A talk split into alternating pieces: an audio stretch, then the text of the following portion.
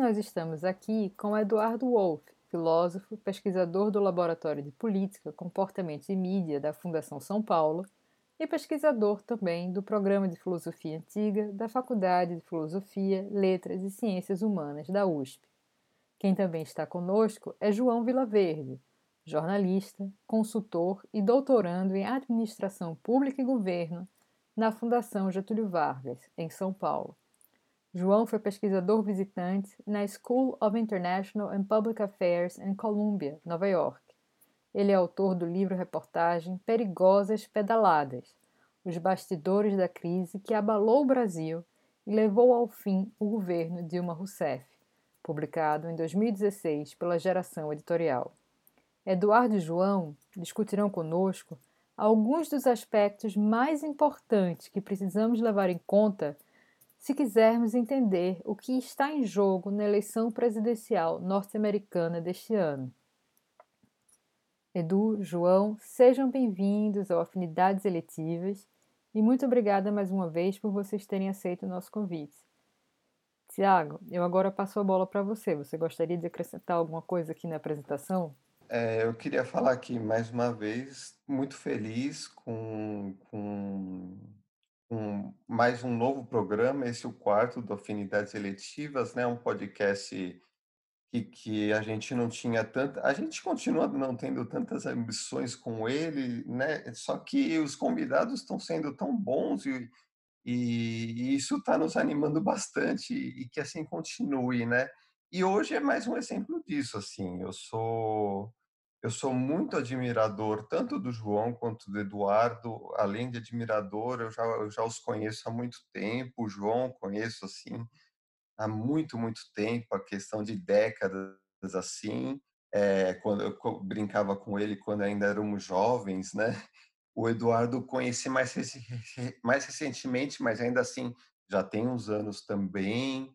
É, eu acho que os dois serão excelentes para esse papo, porque o João ele vai nos trazer a visão do repórter, aquela, aquele cara que está ali cobrindo no dia a dia o que está acontecendo nos Estados Unidos, né? Que não é pouca coisa, não é uma eleição qualquer, não que nenhuma eleição seja desimportante, não importante, mas essa em especial ela está sendo, é, ela, ela, ela está, ela tá, ela tá acontecendo num momento do mundo bastante sui generis, e, e também o Eduardo, que é, vai trazer uma visão que não é a do repórter que está ali no dia a dia cobrindo a é, política, eleições americanas, etc. Mas o Eduardo é, é, é, é, o, é o cara da filosofia. Eu diria até que é quase um polímato, né? É um cara que, que pode falar sobre tudo e ele vai trazer ideias muito interessantes, especialmente sobre o pensamento americano, as culture wars, etc., que eu acho que vai dar um bom diálogo entre os dois.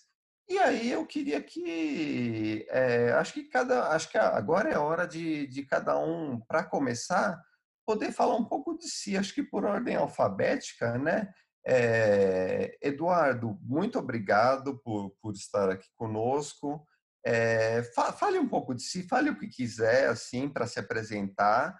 Ah, eu tenho certeza que muitos dos nossos ouvintes já, já te conhecem, né, mas aqueles que não te conhecem, é, mas fala, fala um pouco de si e muito obrigado novamente, é uma honra mesmo que você esteja aqui conosco. Obrigadão. Eu que agradeço, Thiago, é um grande prazer. Ju, Thiago, tenho o prazer de conhecer vocês também há algum tempo, né?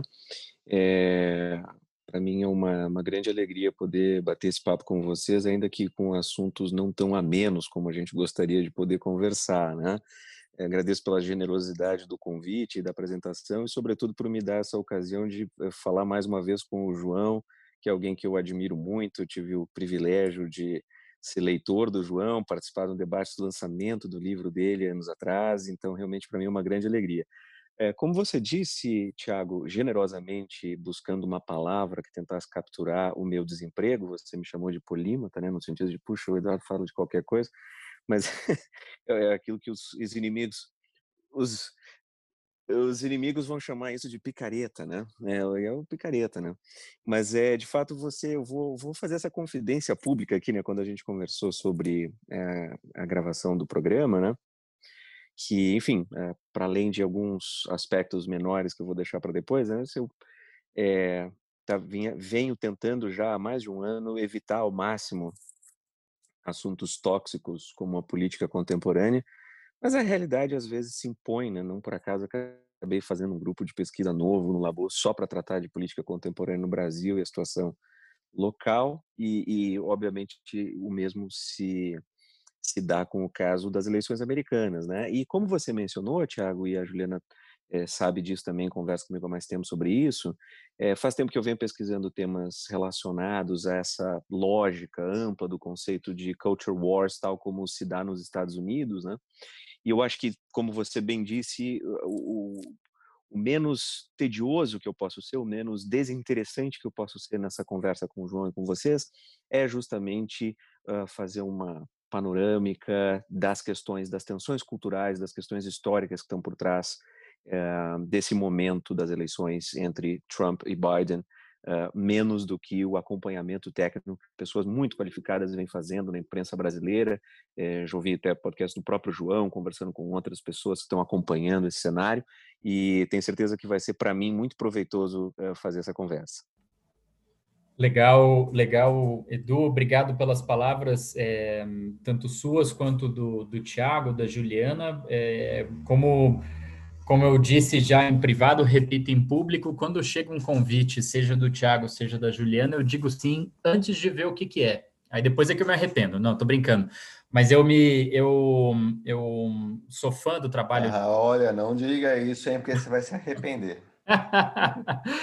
Mas eu sou, sou fã do, do, do trabalho dos três. É, como bem disse o Wolf, ele foi um dos, dos meus debatedores no, quando eu lancei o livro em Porto Alegre, é, em 2017. Parece que tem 88 anos que isso aconteceu, é, mas tem apenas três. E, e sou muito fã e, sou, e, e para mim é um prazer, um desfrute muito grande participar do, de um podcast que eu, que eu escuto. É, adorei, inclusive, demais o programa anterior, imediatamente anterior a esse. Então, eu tô, eu tô muito empolgado de estar aqui e eu acho que vai ser uma, uma conversa necessária nesse período tão tão turbulento e, e tão, tão difícil, né? Pandemia, populismos e, e rachaduras sociais, algumas delas talvez nem cicatrizem, né? Enfim.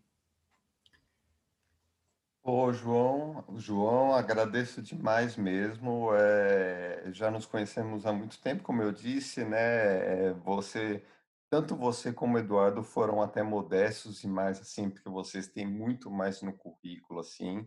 É, muito mesmo. O João é vencedor de, de, de alguns prêmios. O, o, Eduardo tem uma, uma experiência enorme em, em, em, em, plataformas e, e, e, áreas diferentes, né?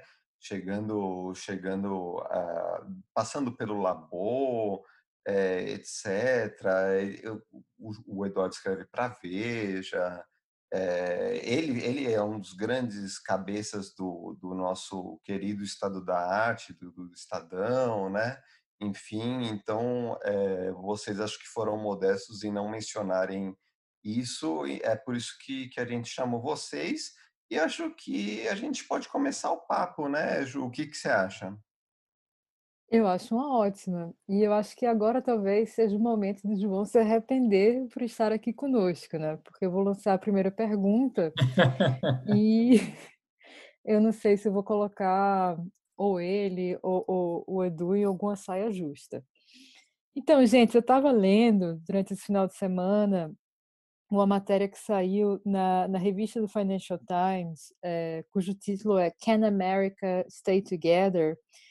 E a matéria trata de alguns dos problemas institucionais é, que, pelos quais os Estados Unidos vêm passando né, nos últimos anos e que podem se agravar a partir é, dessas eleições, independente de qual seja o resultado.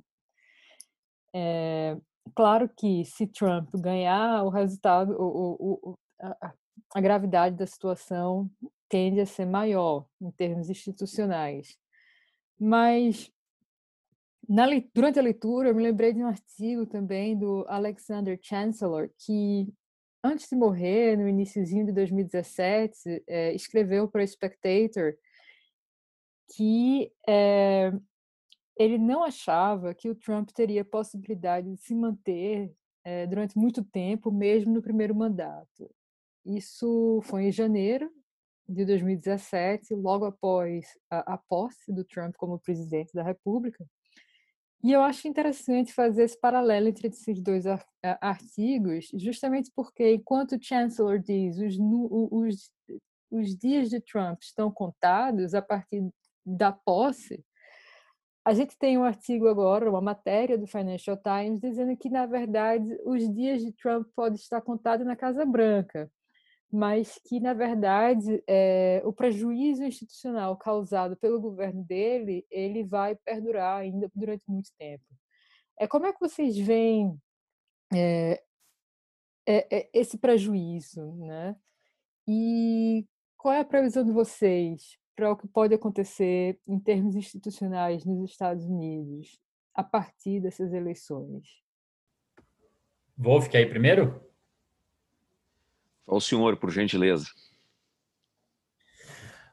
Bom, é, eu acho que a gente está diante de um cenário, é, a gente está diante de vários cenários críveis, é, mas um dos cenários críveis que a gente está diante, que seria o worst case scenario, é um negócio inimaginável, especialmente para um país desenvolvido como os Estados Unidos, que é o quê?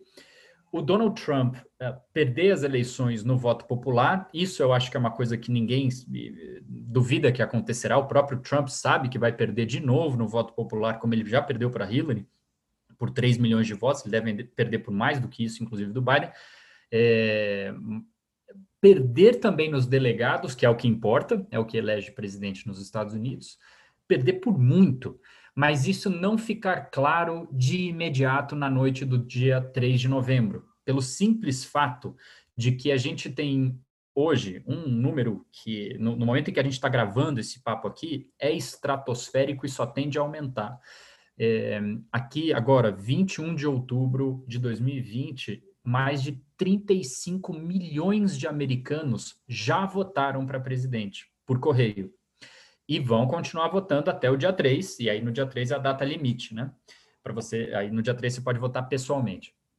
E esses votos de correio, com exceção do Texas, é, que é um estado muito interessante, que depois a gente pode até falar é, particularmente de alguns estados, ele, ele é um dos que merece, mas com exceção do Texas, todos os outros estados fazem, farão as contagens de voto é, é, desses 35 milhões e, e, e um número que vai aumentar por correio somente a partir do dia 3.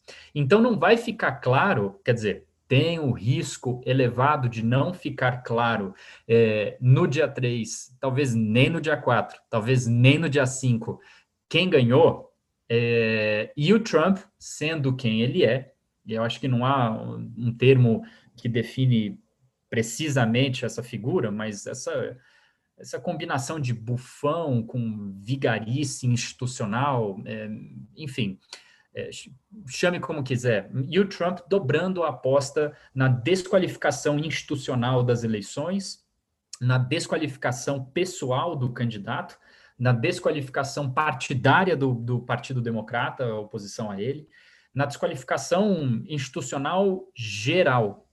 E more and more, a gente vai descobrir que o Biden de fato ganhou, mas com o Trump usando do megafone que ele dispõe por ser o presidente, natural, além de Twitter e tudo mais, é, desqualificando a realidade todo minuto, minuto por minuto, por dois dias inteiros, é uma avalanche, pode ser até mais.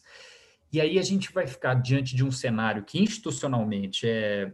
Eu não consigo pensar num paralelo, mas que também economicamente é muito grave, porque todos os agentes, seja mercado financeiro, sejam trabalhadores, sejam pessoas desempregadas, é, pessoas que estão doentes, todos os agentes de uma economia dependem de informação, dependem de guia, de credibilidade, de confiança. Se você não sabe quem manda, se o presidente que ganhou, mas ainda não tem clareza, o presidente que perdeu, mas continua o presidente e, e fica nessa crise institucional, você pode ter um, uma debacle mesmo, não é, é, não é o que eu acho que acontecerá. No entanto, é muito digno de nota que este é um cenário factível e possível de acontecer daqui a 13 dias.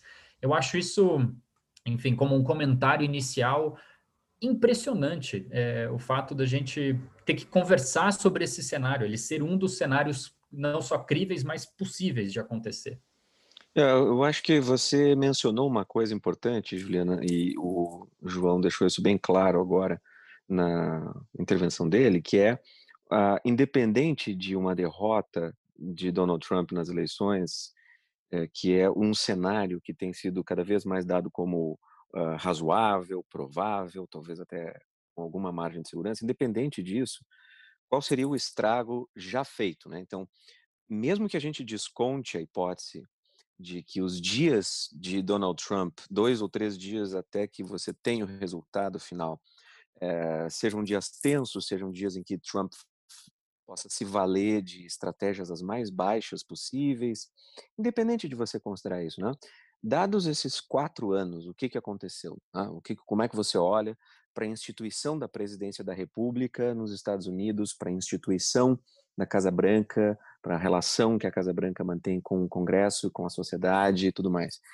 É, nesses termos, eu acho que a derrota já está dada. Né? Não, não, não, não, é, não é apenas nos Estados Unidos. Tá? É, ao longo da nossa conversa de hoje, seguramente nós vamos falar mais sobre questões históricas, vamos voltar para alguns exemplos do passado e tudo. Então, eu, eu, acho muito importante não vender em nenhum momento a ilusão de que ah, crises, né, desafios muito radicais ou enfim, momentos muito dramáticos, muito tensos na história de uma nação, de uma sociedade é, como a americana, é, são coisas muito episódicas, muito raras. Isso acontece com muita frequência, a gente vai ver exemplos disso na conversa de hoje.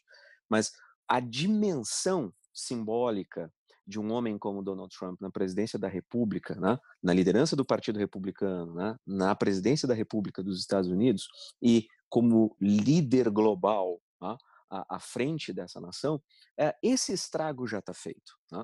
Né? É, essa simbologia, eu acho que a, a eleição agora pode representar, caso a derrota de Trump se confirme, como predizem alguns, e caso ela se confirme num patamar é, suficientemente expressivo, né, numa, de uma forma suficientemente expressiva, simbolicamente expressiva, é, talvez ela possa representar assim, um início de uh, fechamento de certas feridas e de retorno a certos padrões uh, básicos e mínimos de civilidade, mas eu não creio que isso vá ser suficiente. Dizer, tem, tem, coisas que você, depois que acontece, você não volta mais.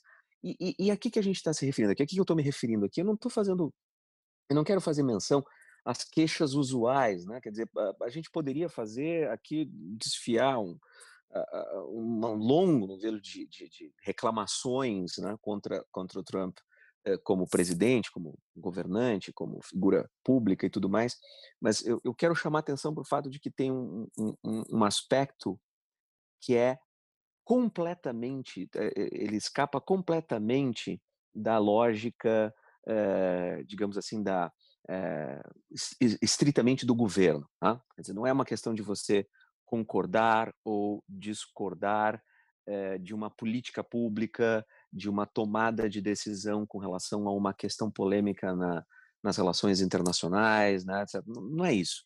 É, eu quero dizer o seguinte: há um rebaixamento humano quando você passa para o patamar de liderança política num partido com a tradição do Partido Republicano, com alguém como Donald Trump.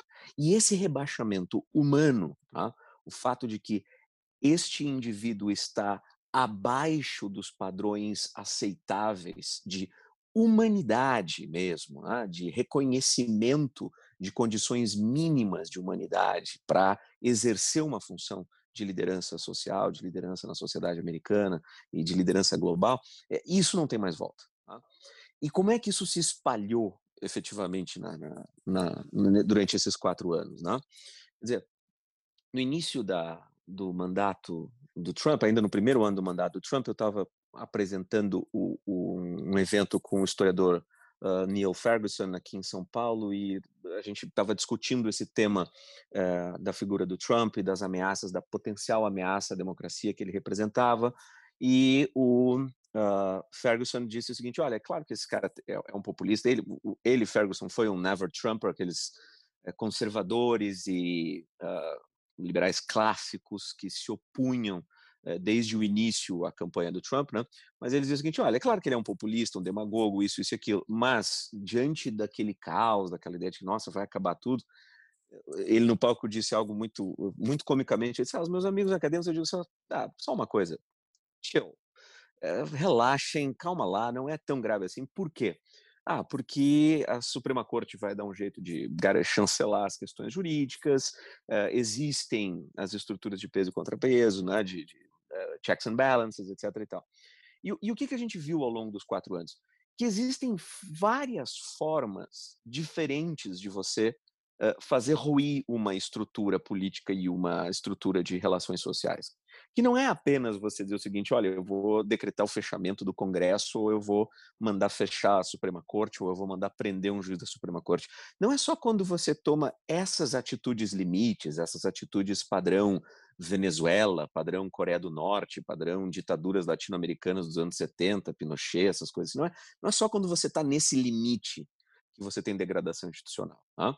Quando você tem a presidência da República como um instrumento de oficialização da mentira e do caos, você não precisa de mais nada. Você não precisa botar um tanque na rua. Tá?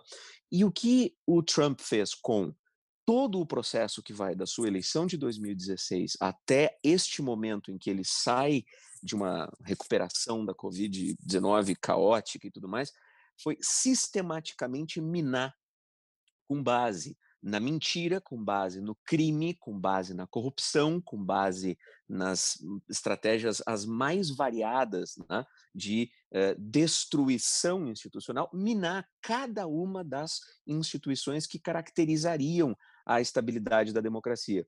E isso deixa as pessoas diante da seguinte, da seguinte situação.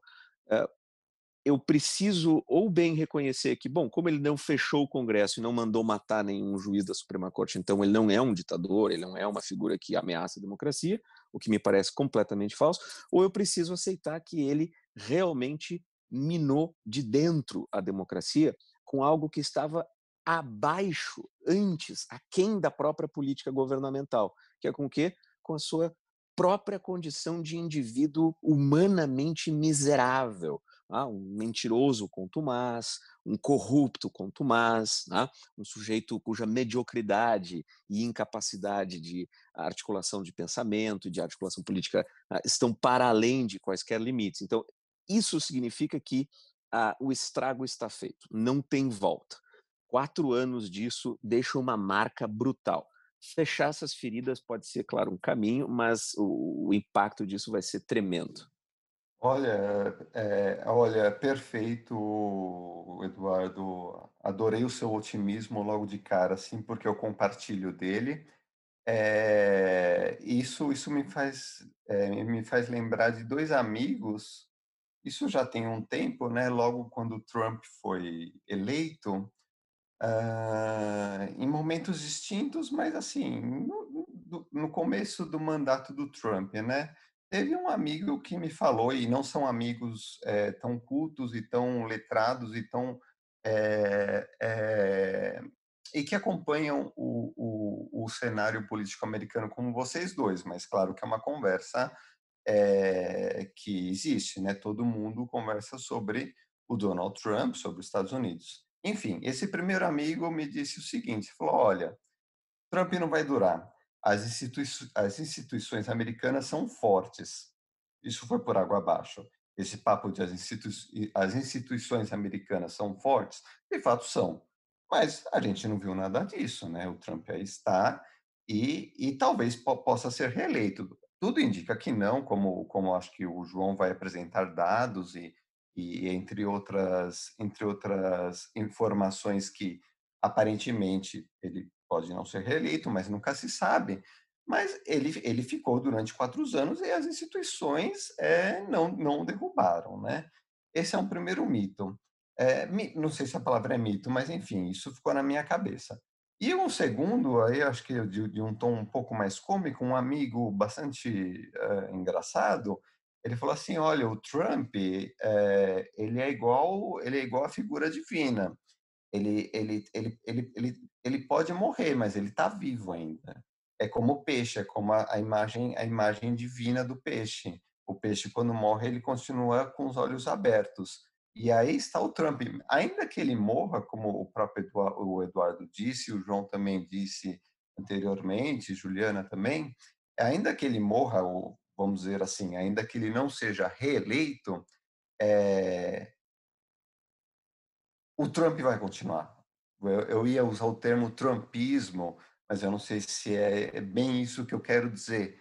Mas o Trump vai continuar. Essa coisa está ruída, essa coisa está destruída e é, eu acho que como, como, seguindo o otimismo do Eduardo assim, é, eu acho que a coisa está bem feia mesmo. É, o que, que, vocês acham disso, Juliana, João, Edu, enfim? Eu estou sempre pelo pessimismo, como você sabe, né? Então, minha avaliação não vai ser das mais é, entusiasmadas aqui, mas eu queria muito ouvir o João na sequência. Não, eu, eu, cara, eu concordo, assim, com o risco de soar aquela coisa meio, é, assim, meio botafoguense como eu sou mesmo, eu sou pessimista por natureza, mas é, uma coisa que foi, que eu acho que é mito mesmo, Tiago, como você é, descreveu, essa visão é, ingênua, que a gente, a gente sabe o que aconteceu no Brasil também, quando chegou a nossa vez, dois anos depois de 2016, de que ah, as, instituições, as instituições vão controlar.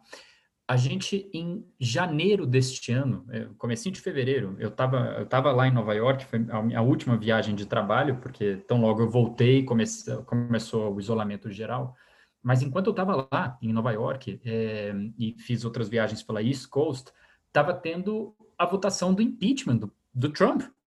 Não há instrumento institucional, constitucional, mais relevante sobre os poderes de um presidente do que o impeachment. Os founding fathers americanos, inclusive é, nos Federalist Papers, em três deles, é, dois do Hamilton e um do Madison, eles defendendo o ponto a ponto da Constituição, que tinha que ser aprovada daquele jeito como eles tinham desenhado lá em 1787 e tal, eles falam do impeachment e eles, cada um a sua maneira, mas dizendo basicamente o quê?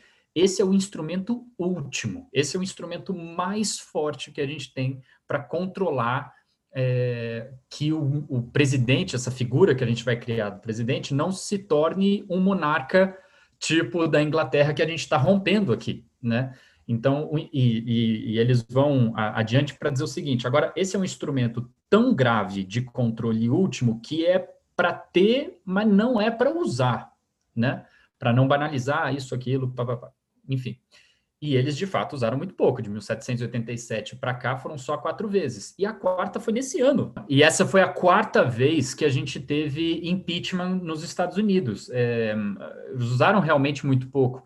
Agora, é, é muito, muito sintomático que nós estejamos ainda no ano de apenas o quarto processo de impeachment da história dos Estados Unidos e que o Trump ganhou. Embora ele tenha sofrido impeachment na Câmara, que aprovou o processo, que é um processo foi um processo muito robusto, inclusive. É, ele não foi condenado no Senado, a despeito de, inclusive, republicano votando pela condenação dele, caso do Mitt Romney. É, e ele passou. Então, um presidente que sofre, mas vence o último e mais grave e forte controle institucional que existe nos Estados Unidos contra ele, se ele é reeleito, vão tentar fazer outro impeachment, achando, os incentivos caem bastante. Então, quer dizer, ele, ele, ele demonstrou que nenhuma instituição, ele, ele desvirtuou instituições como, é, é, enfim, a CIA, ele desvirtuou instituições de controle interno, de controle externo, de relacionamento com governadores, de relacionamento com a sociedade civil e, e também com o Congresso, né? Então, essa, essa, essa ideia ingênua que já era visível em 2016, aquele papo de ah, o Trump não vai governar com todas essas essa, essa questão boquirrota que ele fez a campanha. Pois ele fez. É, ele não vai construir, ele não vai tentar construir um muro, ele não vai tentar reverter a política tributária do Obama, ele não vai tentar reverter o Obamacare, ele não vai tentar, isso foi só blag. Ele tentou tudo isso, e em muitos casos ele foi bem sucedido. É, e depois essa, essa outra visão ingênua de que as instituições vão controlar. É muito difícil controlar um presidente que, afinal, foi eleito. Tudo bem que não pelo voto popular, se fosse uma democracia plena, quem, a, a, o presidente seria Hillary, ela ganhou, mas mas ele ganhou pelas regras do jogo, pelos delegados. Como é que você. É uma discussão é, até de cunho, não só institucional, mas também de cunho filosófico, em, em alguma medida. Como é que você controla alguém que está lá porque ganhou? É, é difícil. É, e, e, a mesma, e a mesma coisa acontece aqui no Brasil. Desculpa. É, eu, eu acho que tem uma coisa interessante a dizer sobre isso, que é, é o desenho institucional pode ser feito, e eu acho que ele foi feito pensando na possibilidade de controlar situações de exceção, de evitar situações ruins e de controlar situações como essa, né? Enfim, se você consegue imaginar que ao longo do final do século XVIII e ao longo do século XIX, aqueles homens que foram responsáveis por uh, desenhar a Constituição, sua implementação, seu desenvolvimento e aprimoramento e as instituições no seu entorno, que eles tinham em mente algo como, eu acho que é comum a todas as características daquilo que a gente chama de nation uh, building, né, construção da state building e nation building da nação e do estado, eles tinham a ideia de, bom, como é que nós garantimos a estabilidade disso, tá? O que eu acho que é importante no ponto que o João está suscitando aqui é que uh, essas, essas, esse desenho institucional ele é falível, tá? E uma vez que esse desenho institucional, por melhor que seja, e, e o dos Estados Unidos tem Agilizado. uma série de méritos que a gente pode né, citar depois, mas por, por melhor que seja o desenho institucional, ele sendo falível, uma das condições absolutamente indispensáveis para você dizer o seguinte: olha, a instituição da conta, o desenho institucional, o arranjo das instituições da conta, é fundamentalmente isso. Você está lidando dentro das, de certas normas, de certos parâmetros de eh, normalidade. Tá? Eh, então, eh, não adianta você dizer que você está jogando com as regras do jogo e pode contar com as, com as instituições se por alguma situação ah, exótica, né, alguma situação bizarra, o presidente eleito com essas mesmíssimas boas regras do jogo é um desequilibrado, é uma pessoa absolutamente descompromissada com as regras do jogo, quando não há nenhum compromisso com as regras do jogo. Esse é o paradoxo difícil para o sistema resolver. Tá? Então, quando você diz o seguinte, olha, é, a, a, política se faz movendo as regras do jogo, tá? então não vamos ser ingênuos com relação a isso. Uh, o, o, sistema político americano não é no século XX, não é na, na nem na era Clinton, nem na era Obama, nem na era, uh, uh, sei lá, Roosevelt, o que você quiser, ele não é exatamente o mesmo, tá? E muito menos comparativamente com o século XIX e por aí vai. O, ponto é, a, a, a movimentação, a possibilidade de mudança, a possibilidade de alteração, a possibilidade de transformação de uma sociedade institucionalmente estável, né, se dá dentro de certas uh, certos limites, tá? de certos parâmetros. Então você testa, você joga, você uh, propõe para a sociedade, você traz a sociedade com você porque você a convenceu e, e por aí vai. Né? Você compõe novas maiorias, você uh, forja no sentido positivo da palavra, né? de construir, de moldar, de fazer mesmo novos consensos e assim a sociedade avança. A sociedade americana da, da experiência do liberalismo progressista de Roosevelt nos anos 30 e 40 não é a sociedade da, do final do século XIX. Então, e, e isto se dá por mudanças. Essas mudanças passam por alterações institucionais também, né, de desenho, de arranjo. Só que isso só pode funcionar, isso só, isso só tem um mínimo de estabilidade quando você está jogando com certas normas básicas, né? Você não vai sair matando as pessoas, você não vai sair fazendo uma série de outras coisas. Né? Estou dando exemplos extremos. Né? O que eu acho que é curioso no caso do Trump é que justamente ele frustra a perspectiva de que as normas fundamentais da democracia e as normas fundamentais de civilidade e de eh, eh, enfrentamento político e de eh, preocupação com a estrutura social e com a estabilidade da sociedade, essas normas foram para o espaço, não porque tem uma outra agenda política. Ele não é um agente revolucionário, eh, né, de uma vanguarda que quer destruir o que há por, pela construção de um novo mundo, como as vanguardas revolucionárias de direita e de esquerda no início do século XX se imaginavam, né, fascistas e, e, comunistas, por exemplo. Eh, não, não é isso. Não, não, é, não, é, não é que ele tem uma agenda. Não. Assim, nós estamos operando com o registro da demência, com o registro da loucura. E quando esse registro da demência, da loucura, da limitação clínica de um ser humano, né, das condições clínicas de um indivíduo, como é o caso de Donald Trump, coincidem com interesses de natureza econômica de, naturezas, de natureza política e tal, aí você tem um arranjo que é completamente inimigo né, de qualquer expectativa de sustentação do, do, do, modelo. E você pode ver isso no caso de Donald Trump por, por casos, por, por, por exemplos muito pontuais. Eu vou dar só um para não, não monopolizar a palavra aqui. É, e esse exemplo diz respeito ao seguinte. Um, quando você tem um, um histórico de conflitos raciais em uma sociedade, é, que foi durante séculos escravista, como é o caso da sociedade norte-americana, é, evidentemente que navegar pelos problemas das tensões raciais é, e das dificuldades que isso traz é, é, é muito difícil. Né? E é óbvio que as posições dos governos é, tendem a ser mais moderadas e mais, digamos assim, de jogar água na, na fervura, né, para baixar a temperatura e tal, do que a dos partisans, né, dos militantes engajados, dos uh, partidários de posições extremadas e tal.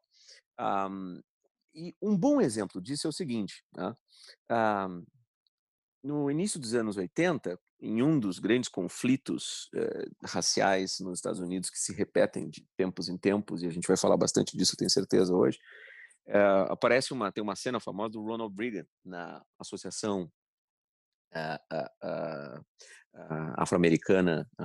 eh, e falando sobre esses episódios de eh, conflitos e tensões e sai sai uma, uma uma, uma, famosa ah, manifestação de white supremacists e coisas do gênero assim e a fala do Ronald Reagan isso é início dos anos 80 a fala do Reagan é não presidente da República pelo Partido Republicano é não existe espaço na sociedade norte-americana para o racismo e para o supremacismo, etc, etc, etc. Isso ele vai até a Associação Afro-Americana uh, dos Estados Unidos para dizer isso de público para aquela comunidade. Isso independe, portanto, de qualquer é, é, posicionamento político quanto a quais as melhores políticas públicas que devem ser adotadas para combater o racismo ou não, se são ações afirmativas ou não, se são políticas de tal tipo ou de, de outro tipo ou outro. Não é. É indispensável que o exercício do presidente da República e da presidência da República tenha essa capacidade institucional de fazer isso. Tá? Bom, o que, que acontece? Corta do início dos anos 80 com o Reagan fazendo isso e joga para os anos de 2017 até 2020. Qual é a ação de Ronald Reagan? Em 2016, Reagan foi apoiado pelo grande líder da Ku Klux Klan, Donald Duke achava eh, que, que Duke achava que ele era um, um, um ótimo candidato.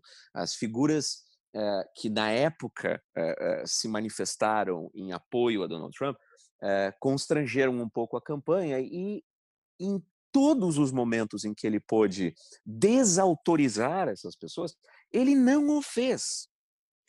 E ao longo do exercício da presidência da República, isto se fez sentir. Quer dizer, houve uma consequência, não foi verborragia, não foi apenas um exercício retórico, não foi apenas uma encenação política.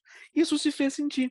Se fez sentir quando, em 2017, uma marcha de neonazistas, supremacistas brancos uh, e racistas da pior espécie em Charlottesville, mas não apenas, né, é, resultou em casos de violência, com a morte, inclusive, de uma pessoa a atitude do presidente da República foi a de dizer que, bom, tem pessoas boas em ambos os lados, assim, né? e, e, depois tentar fazer um arranjo de condenados. Não, também tem, tem condenados dos dois lados aqui também e tal. Quer dizer, essa é a atitude da abjeção e da imoralidade que está fora, inclusive, do registro da política. Quer dizer, não, não tem como você olhar para isso e dizer o seguinte: olha, nós temos um conjunto de divergências, a sociedade está tensionada mais para esse lado e não para aquele outro. Não. Quando, quando você começa a operar com um presidente da República que é partidário, ah, partidário, instrumentalizadamente ou não, mas partidário, ah, de, extrema, de, de, de supremacistas brancos, de extremistas terroristas, de assassinos, como é o caso de Donald Trump, ah, pouco importa se isso é mera, mero jogo de cena para os apoiadores atuais ou se ele tem qualquer convicção com relação a isso, as regras do jogo já foram rompidas, elas já foram estioladas. Como o foram no processo institucional de solapar a, os juízes, de minar de base as instituições. Então, não tem como você apelar para a ideia de que as instituições vão controlar.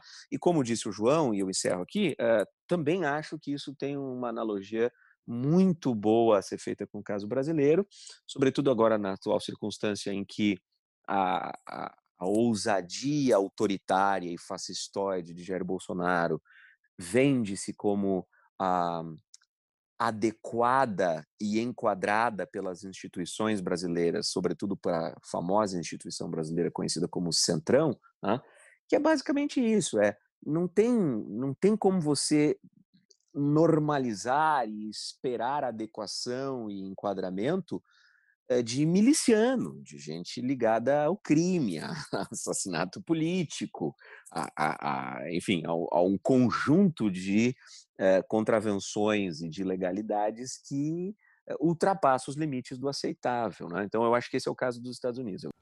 Exatamente, exatamente. É, e perfeita a, a, a, relação com o que ocorre hoje no Brasil, com essa expectativa, né, que é mais do, de alguns do que do, do governo, né, alguns que querem ver no governo brasileiro uma normalização, e aí, se você quer ver, você vê. É, mas um dos pontos que, que, que, o Edu trouxe, veja, tinha um, um um mote famoso, é, que não era atribuído a alguém especificamente, mas praticamente todas as lideranças do Partido Trabalhista no Reino Unido, né, o Partido da Esquerda no Reino Unido, é, repetia o tempo todo, nos anos 80 e também nos anos 90, até o Partido Trabalhista se modernizar e, e ser é, e ganhar a liderança do Tony Blair em 97. Então, durante todos os anos 80 e o começo dos anos 90, o Partido Trabalhista ainda muito à esquerda e, e fora do jogo mesmo, porque o Reino Unido governado pela Margaret Thatcher, mas o mote era o seguinte: ah, como que, como que são os dois partidos no, nos Estados Unidos? O Partido Republicano é tipo o nosso Partido Conservador e o Partido Democrata é tipo o nosso Partido Conservador. É, era um mote de brincadeira para dizer que eles eram a mesma coisa, segundo o pessoal do Partido Trabalhista no Reino Unido, que democratas e republicanos eram a mesma coisa. Mas essa é uma brincadeira que a gente pode estender é, não só para os casos práticos, né? O, o, o, Edu citou ali a, presidência ali é, do, Reagan, que era do Partido Republicano, mas ele assume, por exemplo, ele, ele vence as eleições de 80, assume em 81, e uma coisa que ele não precisava fazer era, era selecionar o presidente do Fed, o Banco Central americano porque o Jimmy Carter, democrata, antecessor dele, que ele interrompeu a reeleição, que é um período, que é um algo abrindo parênteses bem breve aqui, é algo bem raro de acontecer nos Estados Unidos. O incumbente ganha a reeleição lá. O Reagan conseguiu é, barrar isso do Carter, como Biden deve fazer isso do Trump. Bem, ele não precisou indicar o presidente do Fed, porque o Carter tinha indicado o Paul Volcker, que era o nome perfeito do, do Reagan é, era uma indicação típica de Partido Republicano e foi feita pelo presidente, é, na época, do Partido Democrata. É, e, assim se, e assim foi, em várias indicações, não só de, de homens e mulheres para cargos na administração pública, mas também de policy. É, eles conseguiam fazer acordos bipartidários ainda. É, essa é uma realidade que, embora muito estressada e já polarizada, especialmente nos anos Bush, É, mas era uma realidade até 2016 razoavelmente presente. O Obama foi um presidente de centro. Né? Ele era contestado dentro do Partido Democrata à esquerda, não à direita, à esquerda, porque ele era considerado muito condescendente, que ele buscava os republicanos o tempo inteiro, ele, ele cansava de ir em talk shows como o do David Letterman, por exemplo, e citava a vontade dele em conversar com o Partido Republicano, mas a dificuldade que ele tinha de conversar com, os, com algumas lideranças do Partido Republicano. Ele chegou a fazer vídeos de brincadeira com o então presidente da Câmara, o equivalente, né, o House Speaker, o John Boehner. Eles faziam piada, fizeram vídeo assistindo cinema e comendo pipoca do mesmo do mesmo pacote. Enfim, tinha, tinha uma certa um, um certo jogo mesmo ali de, de discordamos cada vez mais em temas identitários, ok, mas a gente ainda divide alguns valores fundamentais. E isso foi. É, isso, o, o, Trump representou um, um, um, ataque nuclear nisso, né? Ele toma de assalto o Partido Republicano, que se deixa assaltar. É, ele vence as eleições de 2016, ele governa por quatro anos consecutivos, e com exceção de um ou outro, todo o resto do Partido Republicano, assim, para não citar em termos trampistas, né, que seria um, algo vulgar e baixo, mas aceitou é, virar é, um cachorro de laço do, do, Trump. É um papel vergonhoso que o Partido Democrata é, pode se criticar de todas as formas, à esquerda, ao centro, à direita, como qualquer instituição humana é falha. No entanto, ele não se permitiu fazer a, tinham, no início desse ano, as primárias estavam abertas, não era óbvio nem para o Joe Biden que ele seria o candidato. Tinham todos os tipos de candidatos no Partido Democrata. E o Biden ganhou pelo voto popular. Ele foi escolhido pela maior parte dos eleitores democratas que ele era o melhor candidato entre aqueles que estavam lá. Então, e ele representa exatamente uma volta, pode dar errado, a gente ainda vai falar disso, mas ele representa uma volta nessa, nesse mote de brincadeira do Partido Trabalhista inglês dos anos 80 e 90, uma volta de assim, ó, eu pareço republicano, né? Eu sou branco, de olho azul, é, privilegiado, rico, do sistema. Ele, ele parece fisicamente um cara do Partido Republicano tradicional. E, além de tudo, ele, é, ele joga com os republicanos, ele conversa com os republicanos, pelo menos aqueles que se permitem conversar com Joe Biden. E ele foi escolhido pelo Partido Democrata, é, pelos, pelos eleitores do Partido Democrata. Isso é muito digno de nota. Então, ele representa uma retomada, novamente.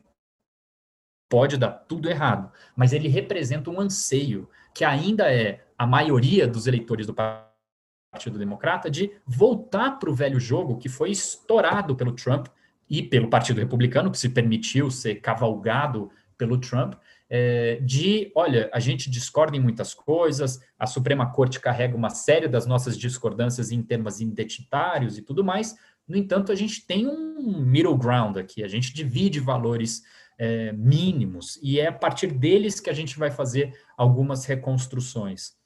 E então eu acho, eu acho isso é, importante destacar. Estou dialogando com um dos pontos do Wolf e, a, e só, só para encerrar e passar a bola aqui, no caso brasileiro, essa foi uma diferença fundamental com os americanos entre 2016 e o nosso 2016, que ocorreu dois anos depois, né? Quando foi o nosso Ctrl-C, Ctrl-V da verborragia, da maluquice, do, do enfim, desse, desse horror que a gente está vivendo desde 2018.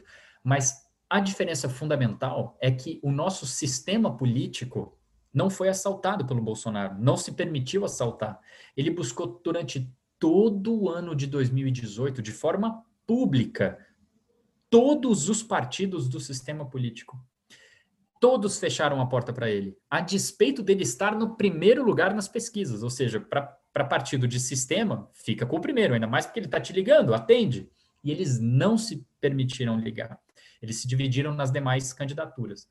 E somente agora, pós-prisão do Queiroz, com o presidente encurralado, enfim, esse dá até tristeza citar os casos brasileiros. Por pior que seja os Estados Unidos nessa situação do Trump, o fato de estar distante ameniza nosso, o nosso espírito. Mas, enfim, sem entrar muito em Brasil, é, foi somente agora, encurralado, que ele buscou o sistema, e aí, claro, o sistema abraçou Você tem um presidente fraco disposto a dar tudo o que você quer, why not?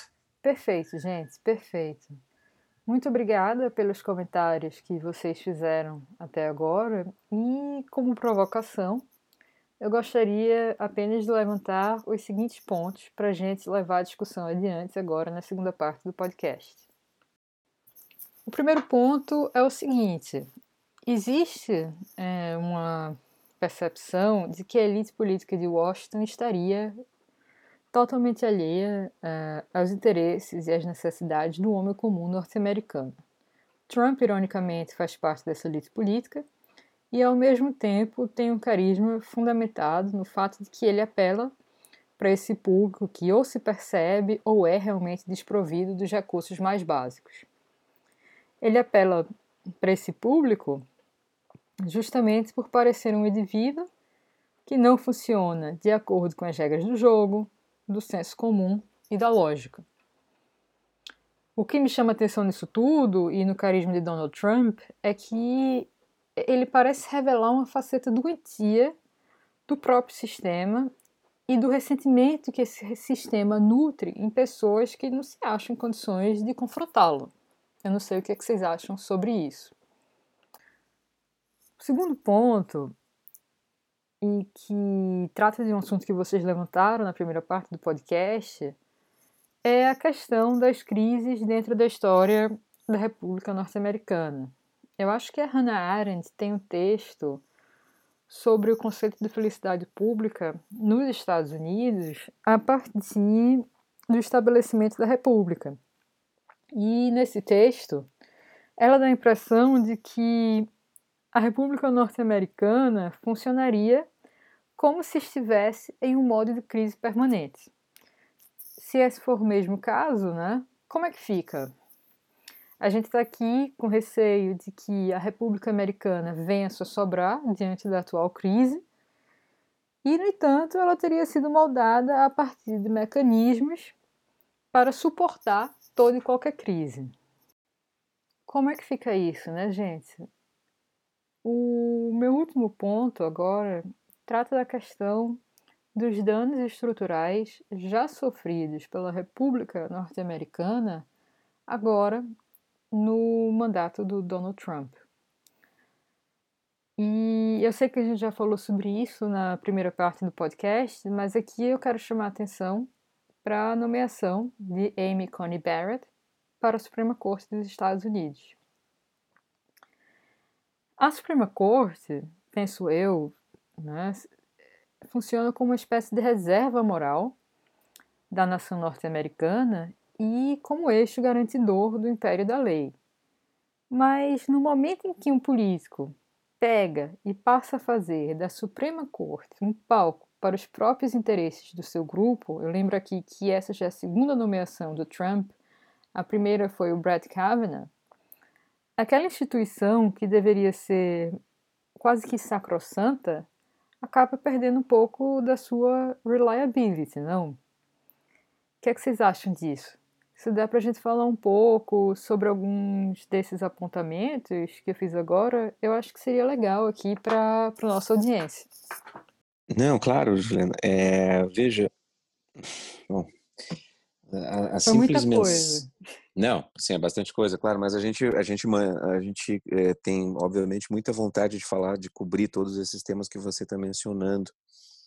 É, e é claro que, começando pelo fim, a, a, a indicação de alguém como a ACB, como ela tem sido chamada, né, abreviadamente pela imprensa, é, é, claro que ela nos, nos causa um, um, choque tremendo, porque quando nós avaliamos quem ela é na sua, no seu histórico pessoal, no seu histórico familiar, no seu histórico profissional, no seu histórico jurídico, né, é, fica difícil separar uma figura que é muito próxima de uma fanática obscurantista né, da legal scholar, né, da, da, da professora universitária de, da área do direito, da juíza, e que supostamente seria capaz de uh, atuar uh, sem as amarras das suas crenças religiosas fundamentalistas e obscurantistas, né?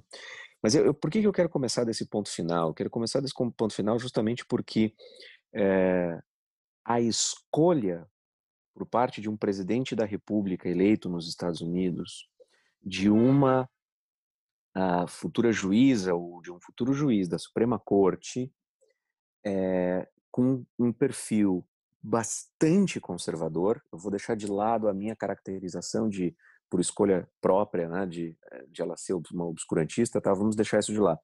Vamos tratar apenas como muito conservador, fortemente conservador, radicalmente conservador em temas de costumes, em temas de comportamento, em temas de moralidade pública e privada, em temas de religiosidade e conexão com a política, tá? Então, vamos supor isso. Isto por si só não é um problema, certo?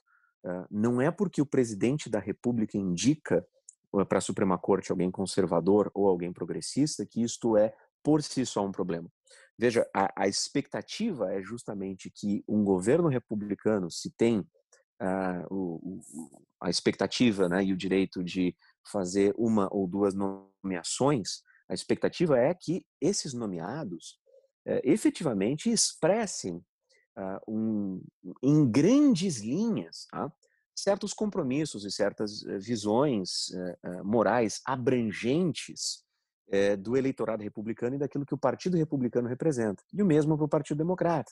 Quer dizer, quando calha de o Partido Democrata fazer uma indicação para a Suprema Corte, há uma expectativa razoável, não injustificada e não absurda, é, de que esses indicados expressem, tá, em linhas muito amplas, né, certos compromissos com essa visão de mundo. Os partidos servem para isso. Né, os partidos são portadores, tradicionalmente, ao longo do século XIX e XX, sobretudo, eles são portadores de certas visões abrangentes da sociedade, certas visões de mundo abrangentes, e uma vez eleitos, e uma vez legitimamente eleitos exercendo o seu poder, não é, não é absolutamente um absurdo você imaginar que isso vai acontecer na esfera jurídica legal. Tá?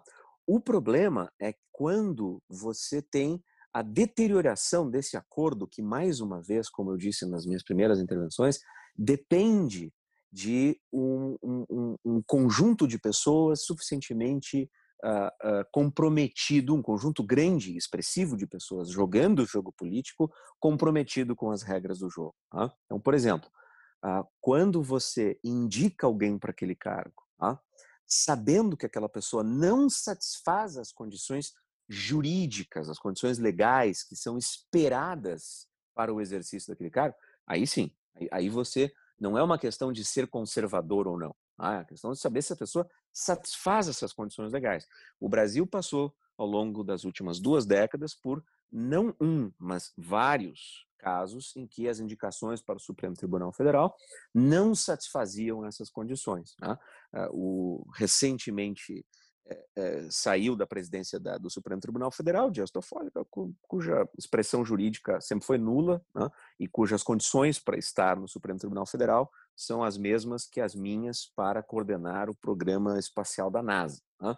Eh, atualmente, né, candidata-se para a, a, o Supremo Tribunal Federal no Brasil um sujeito cujas credenciais para isso são basicamente as conexões com o Centrão. Então você não, isso aqui foge.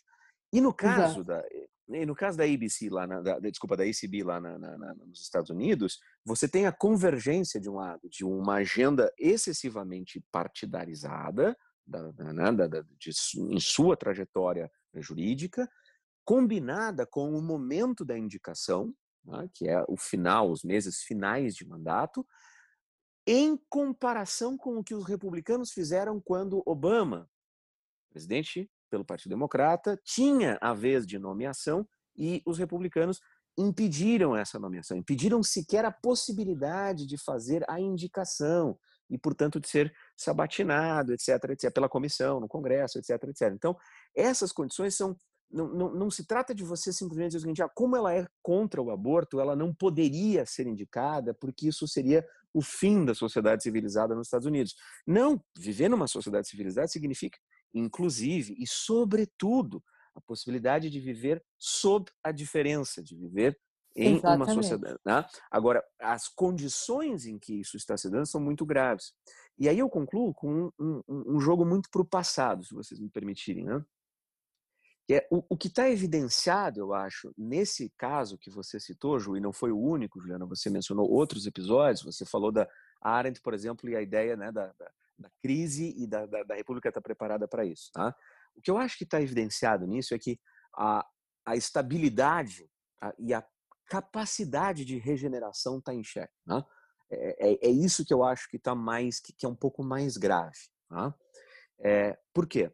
Porque quando você olha para o histórico uh, dos Estados Unidos, essa não é a primeira vez que você tem um presidente populista, demagogo e que rompe normas. Tá?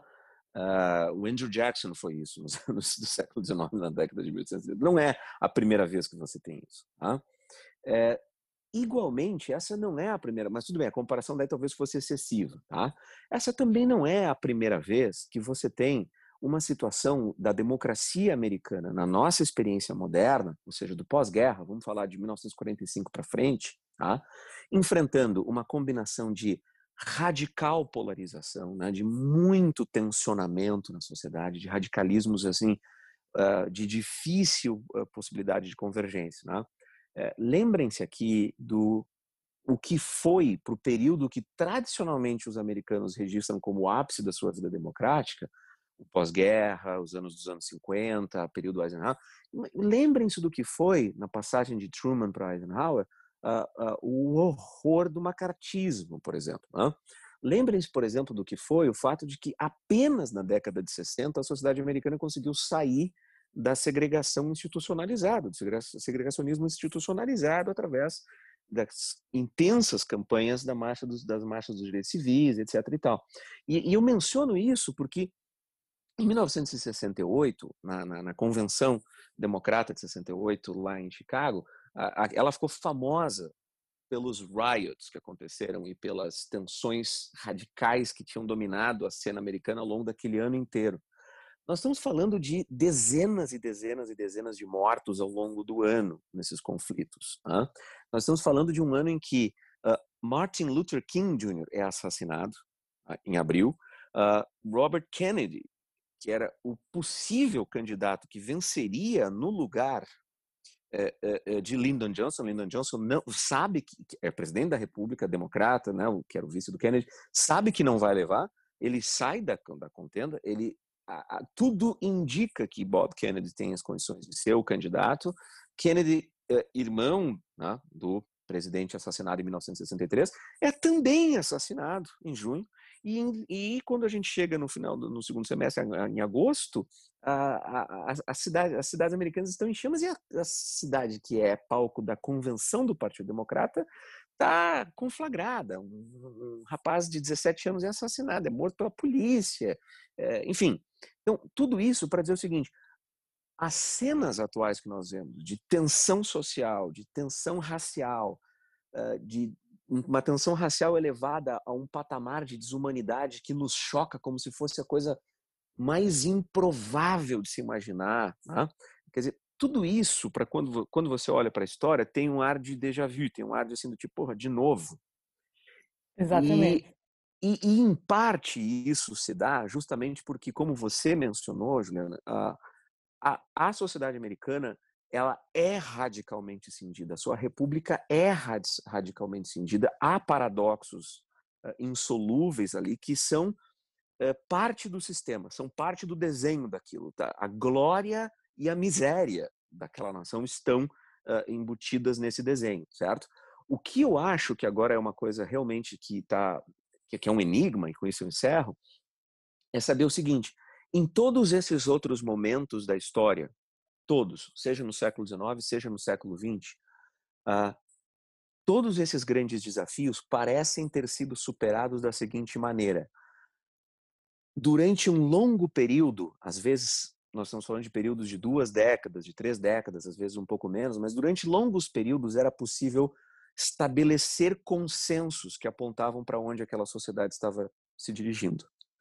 E esses consensos cobriam a divergência, cobriam as pluralidades de caminhos né, que a sociedade podia ir.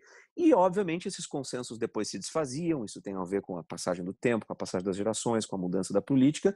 Há momentos de crise, a versão mais aguda disso é quando você vai para a guerra civil, a versão menos aguda disso, mas não por isso menos grave, são as tensões sociais ao longo do século XX, mas você consegue recompor e fazer novos consensos. Né? Pensa no Mark Lilla com a ideia do uh, do Roosevelt como um dos grandes consensos, uma das grandes visões da América no século XX, e Reagan, que é completamente o oposto disso, com uma das outras grandes visões da América.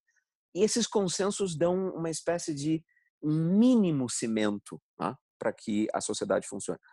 Agora, a, a, impressão que eu tenho agora tá?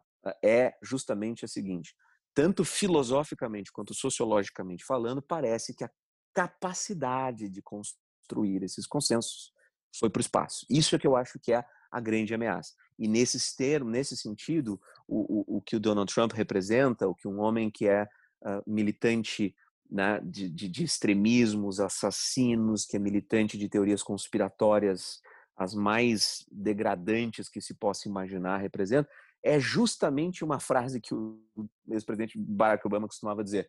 Olha, quando a gente divergia, era uma coisa, agora a gente não tinha dúvida quanto aos fatos serem os mesmos, né?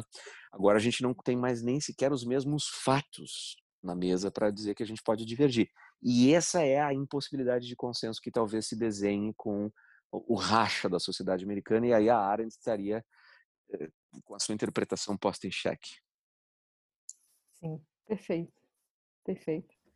Esse, esses vários pontos é, muito, muito bons que, o, que, que a Juliana e, e o Edu trouxeram, é, eu, queria, eu queria só dar pinceladas, que é, o que, que é o que me resta aqui, depois que vocês cobriram tudo.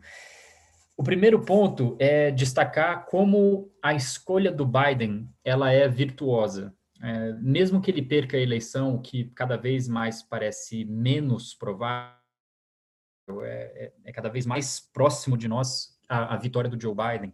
É, mas mesmo que ele perca, eu, a escolha é virtuosa. Por quê?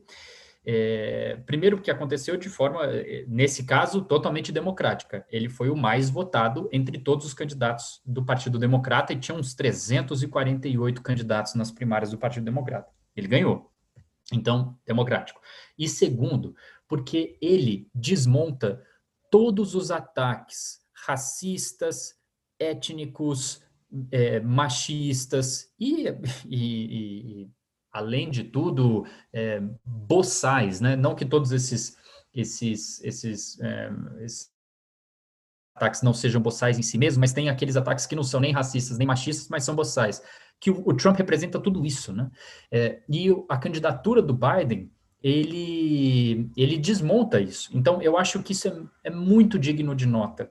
É, ele, ele não é o primeiro, ele não é a primeira opção, provavelmente, de quase nenhum eleitor. É, mas ele provavelmente é a segunda opção de praticamente todos os eleitores, certamente do Partido Democrata e, e muito possivelmente do, dos, do, de, de, de, republicanos de centro que estão apoiando o Biden, e a gente já, eu já queria destacar um pouco disso também mas que é o seguinte: o Biden não é mulher.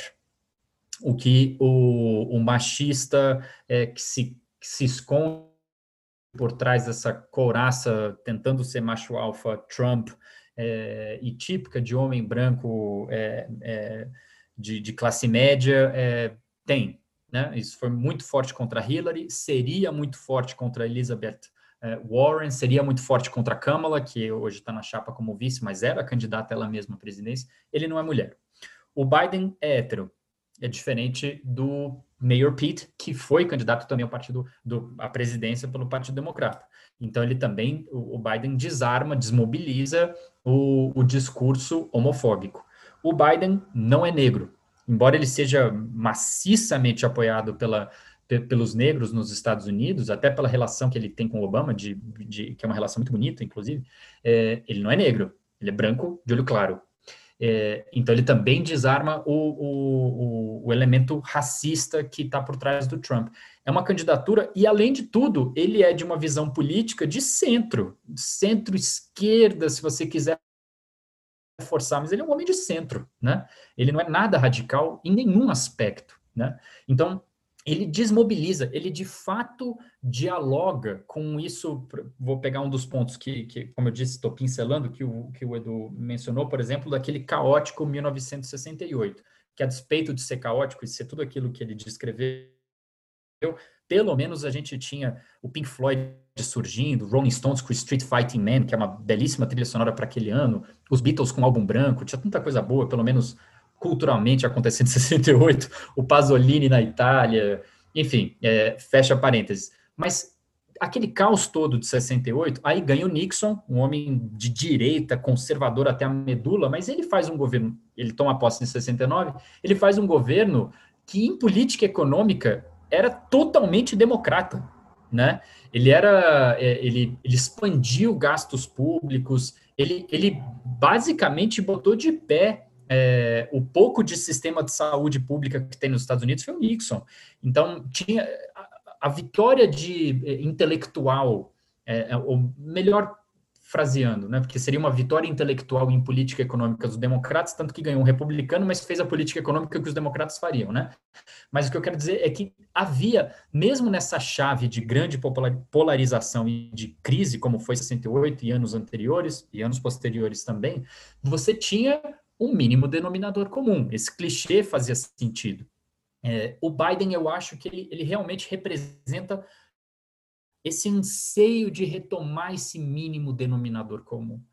Uma outra pincelada também, sempre dialogando com o presente. A Juliana citou o caso da, da, da indicada do Trump para a vaga da, da, da, da Ruth que faleceu aos 87 anos de câncer. É, eu estava morando em Nova York, estava morando nos Estados Unidos em, em 2016, quando é, foi a vez do Scalia, é, o pai do originalismo, é, esse delírio de querer julgar é, ações constitucionais à luz do que as pessoas que escreveram a Constituição de 1787 imaginavam com aquela escolha de palavras um delírio. Mas, enfim, é, tem gente que acredita nisso e acha que é possível fazer é, escolhas racionais, que, que são modernas, com, com, com, com, essa visão de mundo. Que seja, é, ele faleceu, o Obama cumpriu, ele faleceu em janeiro, foi, foi assim, uma semana depois que eu cheguei para morar nos Estados Unidos. E o Obama cumpriu o papel constitucional que nunca foi negado a qualquer presidente antes dele, inclusive a ele, durante os dois mandatos, indicou um, um, um juiz para ser o, o, substituto, e durante um ano inteiro, que a indicação foi em janeiro, durante todo o ano de 2016, foi negado a ele é, que o juiz fosse votado. Simplesmente porque os republicanos já tinham maioria do, do, do Senado, né? É, que eles têm até hoje. Por isso que eles podem e muito provavelmente vão aprovar o nome da, da ACB indicada pelo Trump para a Suprema Corte, porque eles têm maioria no Senado. Então, não basta apenas ao Biden vencer a presidência, embora isso, obviamente, na hora que você afasta um, um, um, vigarista da presidência, é sempre melhor não ter do que ter, né? Mas não basta isso, porque se os republicanos continuam com a maioria do Senado, ele não vai conseguir fazer quase nada, né? Vai ser um governo como foi o segundo mandato inteiro do Obama. Ele venceu Romney, mas ele não tinha o Senado durante todos aqueles quatro anos. Ele quase não fez nada em policy. Esse é um risco real para a presidência do Biden. É, e isso pode manter o Trump, não só o Trump, mas aí o Trumpismo, como o Thiago testou no começo do nosso papo, vivo, na medida em que, para um eleitor com baixa capacidade cognitiva ou com pouco nível de, de, de compreensão da realidade, ele pode compreender que o Biden é inábil, em vez de compreender que, por mais que ele tente, o Senado barra tudo, como foi o segundo mandato inteiro do Obama. Então, ele precisa ganhar o Senado também. E, e, e as coisas são simples as that. Ele só precisa ter 50 senadores. Ele não precisa ter 51, que seria a maioria, porque a presidência do Senado é feita pelo vice-presidente dos Estados Unidos, que no caso é a Câmara do Democrata, no ticket do Biden. Então, se eles fizerem 50-50, o voto de Minerva vai ser dela. Eles já conseguem passar praticamente tudo. Então, é nesse nível que eles precisam fazer a conta, e é nesse nível que eles estão fazendo a conta.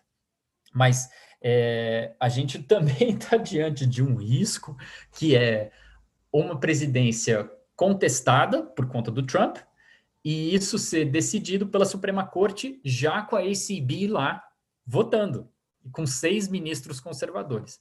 Último, último ponto, gente, sobre essa. O Edu também citou ali o Roosevelt, é, que foi presidente, o único presidente americano, por quatro mandatos. Era uma regra não escrita, não tinha nada na Constituição americana, até, até 53, não tinha nada escrito dizendo que tinha que ter dois mandatos, que o mandato era de quatro anos, não tinha nada. Era uma convenção que se criou quando o George Washington decidiu que, o primeiro presidente, decidiu que ia ter só quatro anos, aí ele buscou a reeleição, ele ganhou todo mundo queria que ele fizesse um terceiro mandato, ele decidiu não se entronizar e largou. Aí, a partir daquilo, se criou essa convenção, uma data de quatro anos e só pode uma reeleição. Mas não estava escrito em lugar nenhum. Aí o Roosevelt falou, bom, já não está escrito em lugar nenhum, eu sou o homem mais popular dos Estados Unidos, tem uma segunda guerra mundial explodindo aqui e a economia ainda está tá andando meio de lado, eu vou tentar o terceiro, ganhou de lavada. E depois tentou o quarto, aí ganhou muito apertado, mas ganhou em 44, que é o que ele assume em 45 e morre logo depois, em abril. É, e aí, só por causa disso que eles falaram, não, vamos botar uma emenda constitucional deixando escrito aquilo que a gente já estava, todo mundo meio que concordava. Não tem nada escrito sobre quantidade de ministros na Suprema Corte. Portanto, se o Biden decide aumentar o número de ministros, de ministros, não, eles chamam de justices, né, de juízes, de, de Suprema Corte nos Estados Unidos, inconstitucional e ilegal não será. Não tem nada que o proíbe de fazer isso.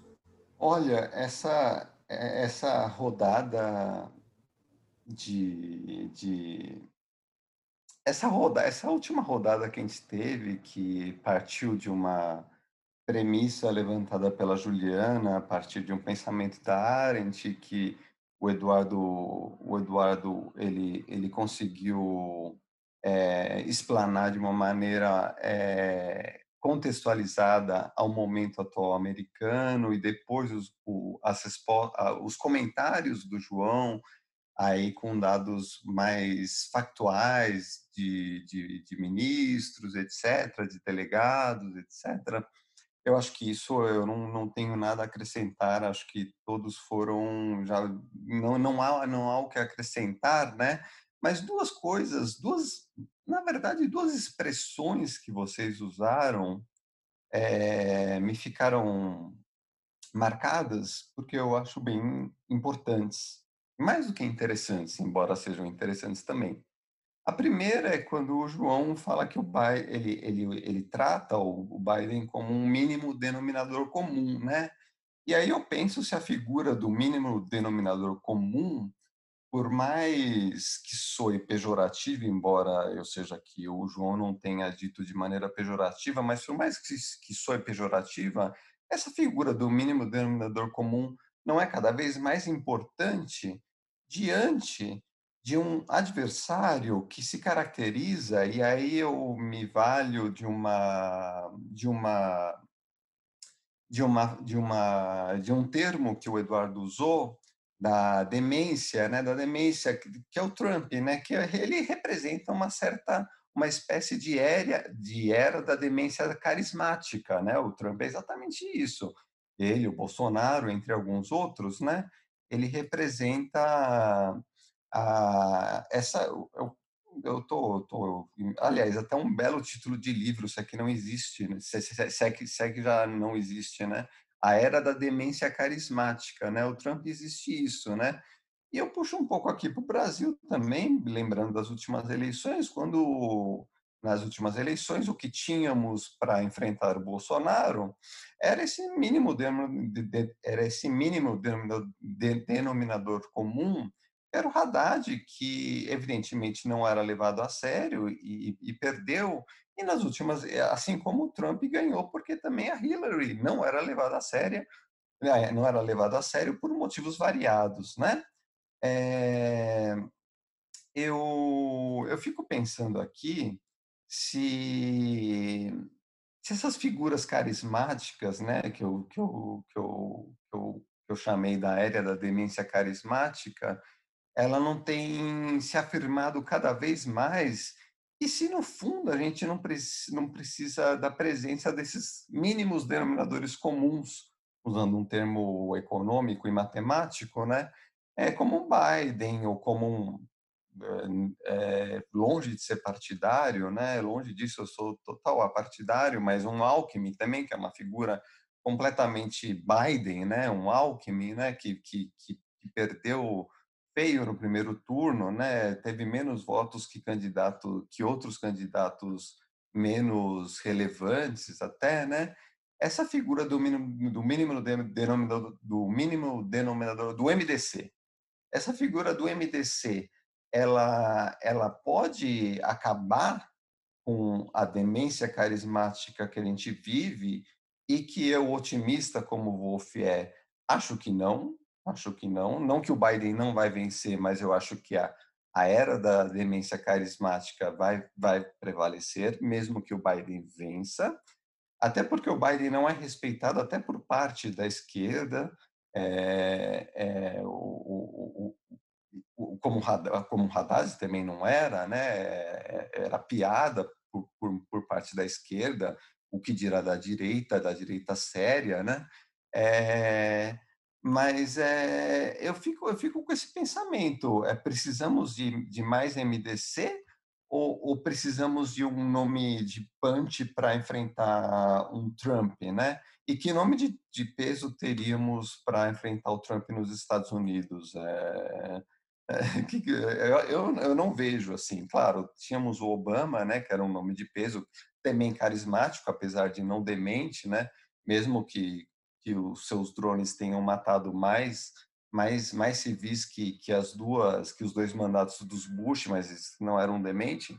Mas é quem seria essa figura? Ou se não, o MDC vai ganhar? O que vocês acham? Essa é uma essa é uma pergunta pode parecer besta, mas é, isso me faz pensar bastante, sabia? Não sei. O que, que vocês acham? Quem quem quem quem, quem quer começar? Só para complementar a tua pergunta, Tiago, é, na questão do mínimo denominador comum e do apelo que ele teria, né, no caso o Biden, enquanto mínimo denominador comum, para o eleitor de centro, eu acho que a gente podia também trazer um pouco dessa questão para como esse é, mínimo denominador poderia estar ameaçado por estratégias eleitorais como a subtração de votos, né, que é algo que um artigo da Atlantic tratou recentemente, acho que você até compartilhou ele conosco, eu achei isso muito interessante. Então, se Eduardo, João puderem se referir a isso também, eu acho que seria excelente. Não, vou, vou falar rapidinho. É, o que eu acho é o seguinte: eu, eu, embora eu tenha viés, eu sou um partidário do, do, do MDC,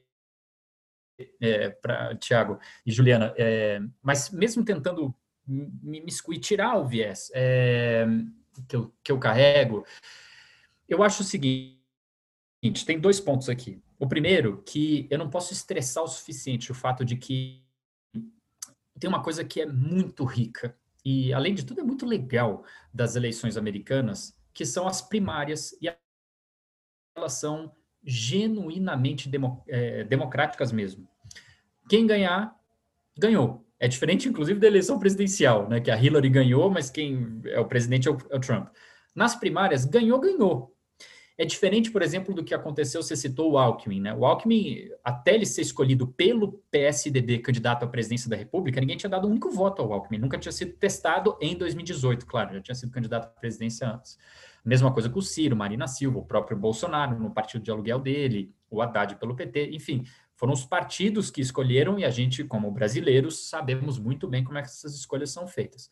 No caso do Biden, é o seguinte: se o Bernie, por exemplo, que é um, um caso raro de um candidato de um recurring candidate, volto a dizer, quando eu estava lá em 2016, morando lá, a campanha do Bernie era muito forte para mim. É, no, no prédio onde eu morava, é, tinha cheio de sticker na porta e, e, os meus vizinhos super entusiasmados botavam adesivo por baixo da minha porta e, eu, e todos os meus caminhos eu vinha eu vinha feirinhas assim stands de gente falando de Bernie e tudo mais que não tinha com a Hillary, não tinha com Trump, não tinha com nenhum dos pré-candidatos republicanos que em 2016 tinham, tipo os democratas esse ano, tinham uns 532 pré-candidatos republicanos.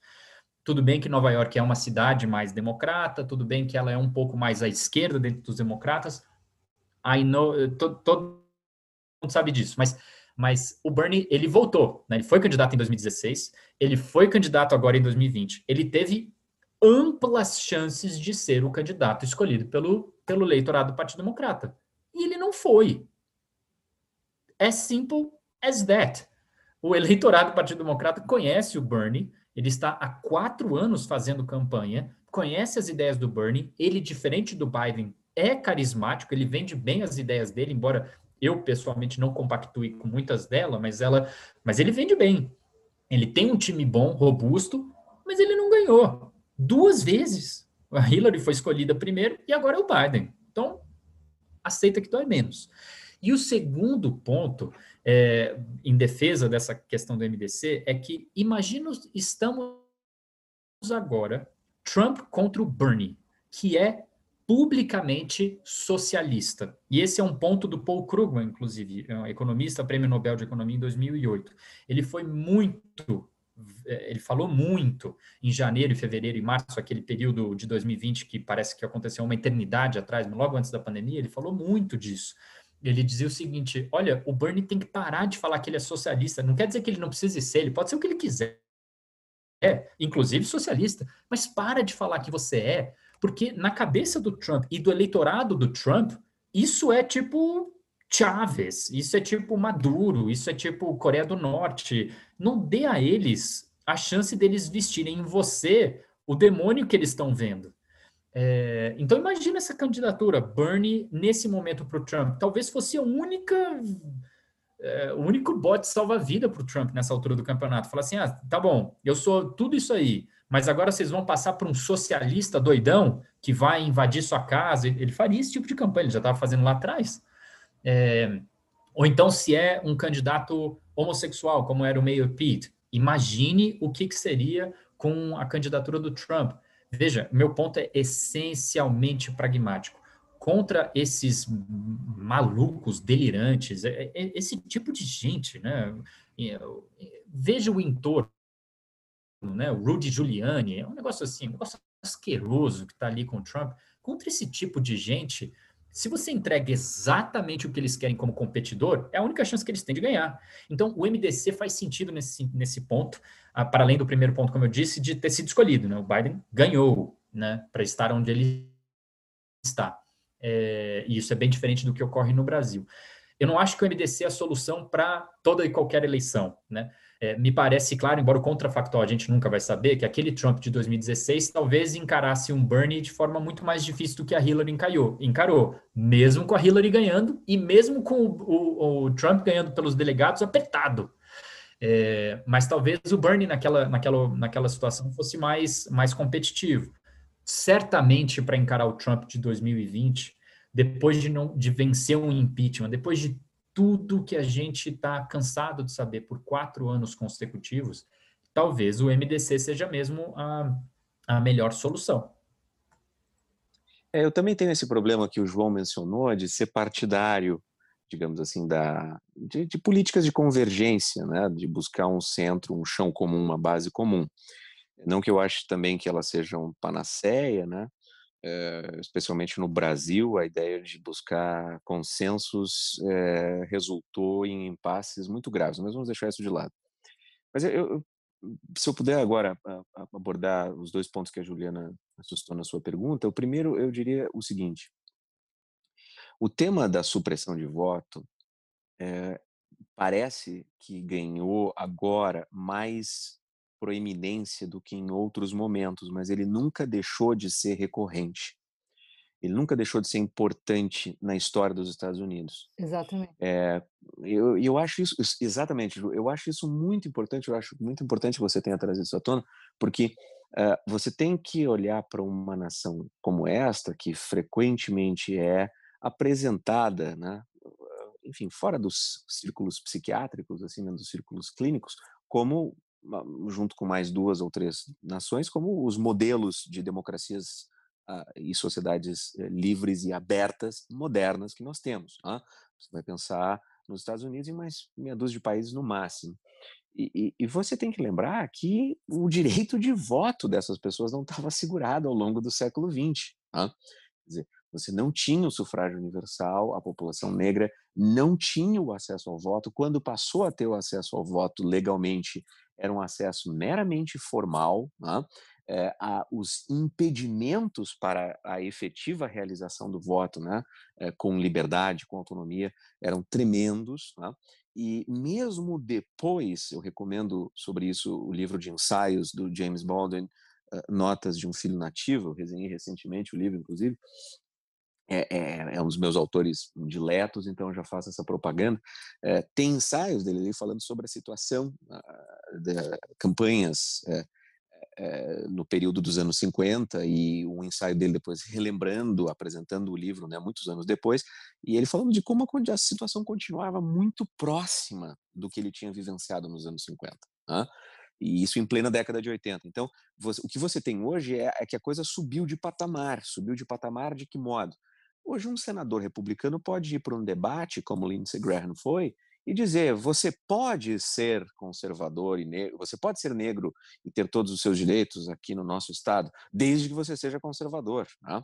Ou você tem notícias como o presidente da República e o Partido Republicano diz assim: sim, é verdade que o Partido Republicano colocou uh, urnas falsas, né? Uh, colocou uh, postos falsos né? para coleta de votos antecipados e tal. Então, quer dizer, você tem o patamar de, de, de, de fraude e de processo de impedimento da realização da democracia para as camadas mais pobres, que coincidem com camadas, sobretudo, de imigrantes e da população negra americana, eh, nos Estados Unidos, em pleno século XXI, tem eh, configurações que às vezes beiram a Venezuela. Sabe? Então é uma situação realmente muito grave. Eu acho que eh, ter isso em mente é ter em mente, em, em parte, por que, que o racha é tão grande, por que, que é tão difícil chegar Uh, e, e, aí esse é meu ponto, por isso que eu estou começando por esse, por esse aspecto. Por que é tão difícil chegar no mínimo denominador comum? Por que é tão difícil construir o consenso e chegar a soluções de centro, soluções de compromisso? Precisamente porque o, o, o abismo, né, o racha da sociedade americana foi esgarçado de tal maneira que é muito difícil você apresentar uma solução de mera razoabilidade. Né? Quer dizer, quando você tem, como é o caso nos Estados Unidos, de 2020, a, a sequência Breonna Taylor, a, a, um, Floyd, e depois ainda o episódio uh, mais recente do rapaz nos Estados Unidos que teve não sei quantos tiros a queima-roupa, né? uh, dentro do quase praticamente dentro do próprio carro, com os filhos ali assistindo, tudo ficou. Dizer, quando, quando você tem isso acontecendo, quando, quando essas coisas são, são, ganham essa dimensão, e a sociedade fica ainda assim dividida, quer dizer, quando o presidente da República, depois desses episódios, vai lá e fica ao lado dos assassinos, ao lado do sujeito que tortura, mata, né? Aí não, não tem, né? quer dizer, não, não, é, significa que você passou do ponto em que seria razoável você simplesmente dizer assim, bom, mas a gente não será que a gente não consegue convergir para essa razoabilidade aqui?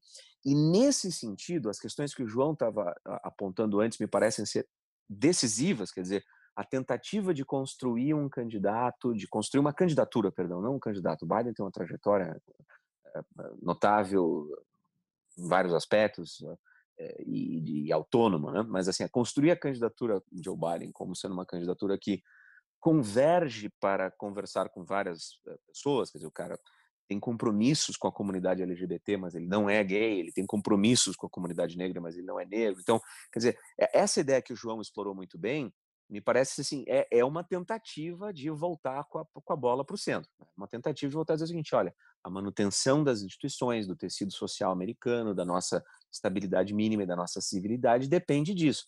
Mas vejam, a fragilidade da coisa é tamanha é, é, que, que, no, que nós estamos falando de, de algo que talvez é, não tenha como ser recuperado. Né? pensem o seguinte, para eu encerrar essa intervenção. Ah, o, quando, quando o David Letterman entrevistou uh, o, o, Obama no seu programa de entrevistas, esse uh, que passa no Netflix, né? É, quando ele entrevistou o Obama, o Obama fez questão de repetir o discurso que ele fez por ocasião do aniversário de 50 anos da passeata de Selma, né, da travessia de Selma, lá dos episódios.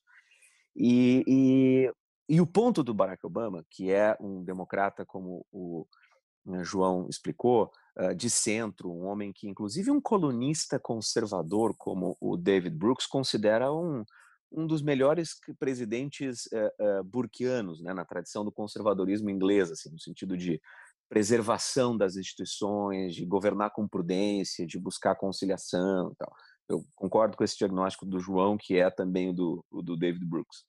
Quando o Obama falou, né, em 2016, é, o, o ponto todo era basicamente dizer o seguinte: com todos os desafios que nós eh, negros ainda temos pela frente, nós não podemos deixar de reconhecer os nossos avanços, as nossas conquistas. Tá? E é evidente que isso faz sentido, é evidente que você tem razoabilidade na argumentação do Obama, quer dizer, uh, o, o que era a vida de um homem negro nos Estados Unidos, de uma mulher negra nos Estados Unidos na década de 40 ou 50, e o que é uh, em 2016, 2012, 2010, 2020. Tá?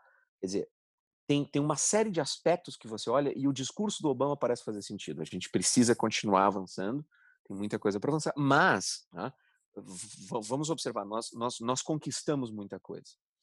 Por outro lado, uh, tem algo no argumento de alguém como James Baldwin, uh, escrevendo bem antes disso, lá na década de 80, de dizer o seguinte: por quanto tempo vocês querem que eu espere?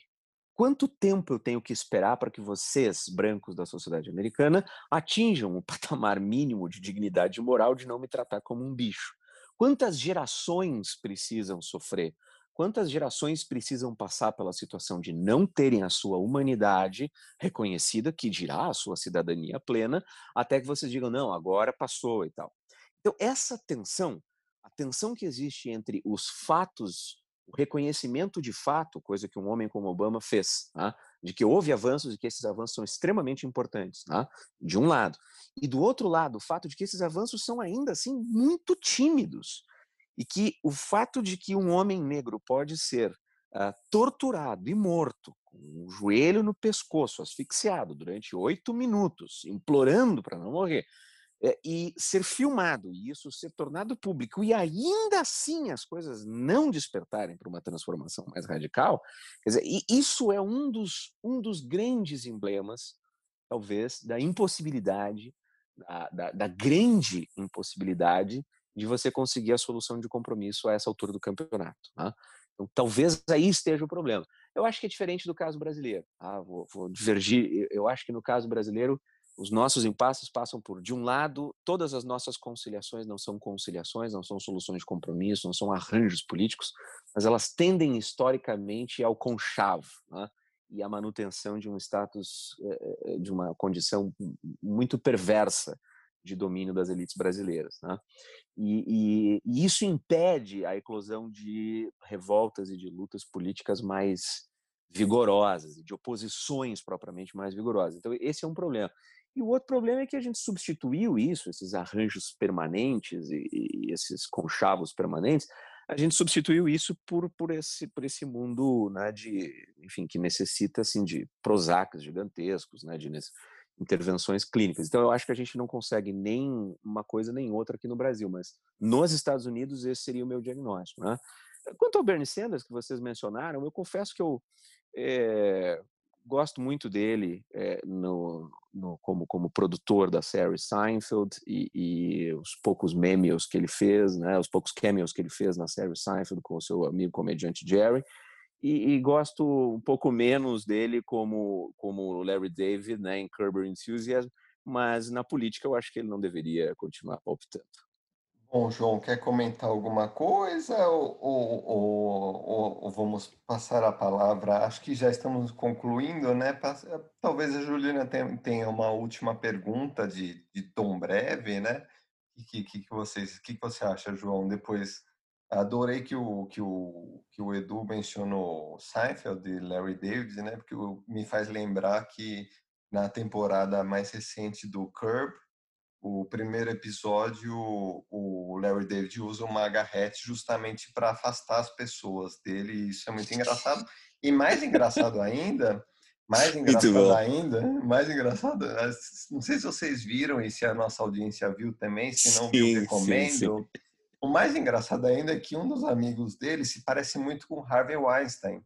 E aí, em determinado momento, Nossa. ele está de roupão e conversando com o Einstein e com o chapéu do Marco Make America, Make America Great Again. e entra a secretária e fica chocada. Nossa, com esse boné e conversando com esse monstro, enfim. Mas, enfim, parênteses, voltemos ao assunto sério. E acho que a Juliana é, pode dar um tom sério à conversa aí. Tentarei, mas eu não sei se vocês assistiram também o Saturday Night Live é, com o Larry David interpretando o Bernie. Acho que isso já faz sim, tempo, mas é excepcional. Sim. Um clássico, um clássico. Um clássico. Gente, vamos aqui encerrar o programa. É, eu, eu acho que a nossa conversa foi muito boa e a gente passou por momentos aqui de pessimismo, mas também de otimismo. Então, é, o que eu quero saber de vocês é qual é a previsão que vocês fazem, eu gostaria de fazer, é, para o que está por vir, né? de positivo, que possa vir de positivo é, dessa eleição? Bom, eu vou, eu vou, dar a minha resposta primeiro porque a minha é curta, tá? It's all downhill.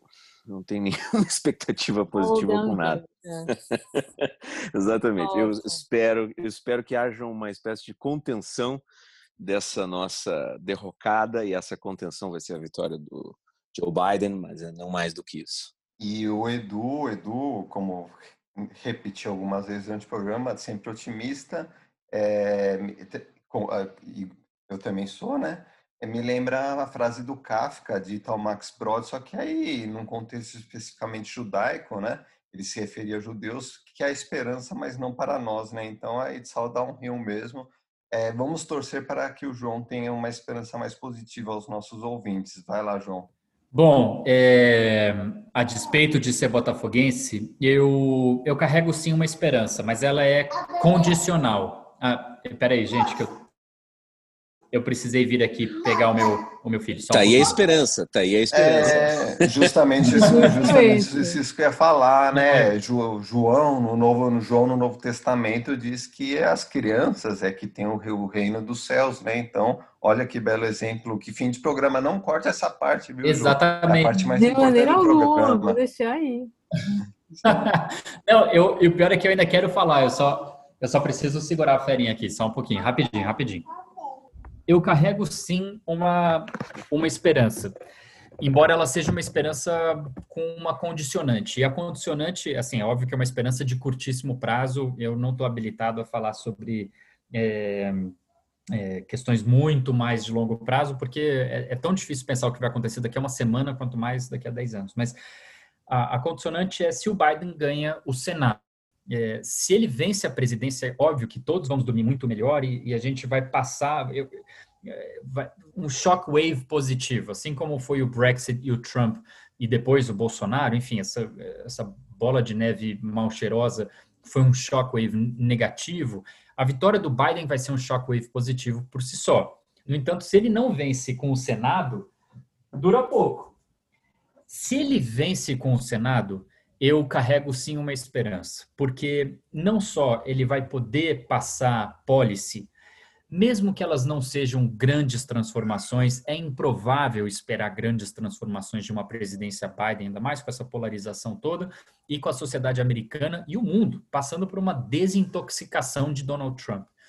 Mas simples fato dele não ser vendido para o público anti-democrata, anti-Biden, como inábil, que isso vai ser vendido pelos republicanos se eles dominarem o Senado, que ele, ah, não consegue fazer nada, isso, aquilo.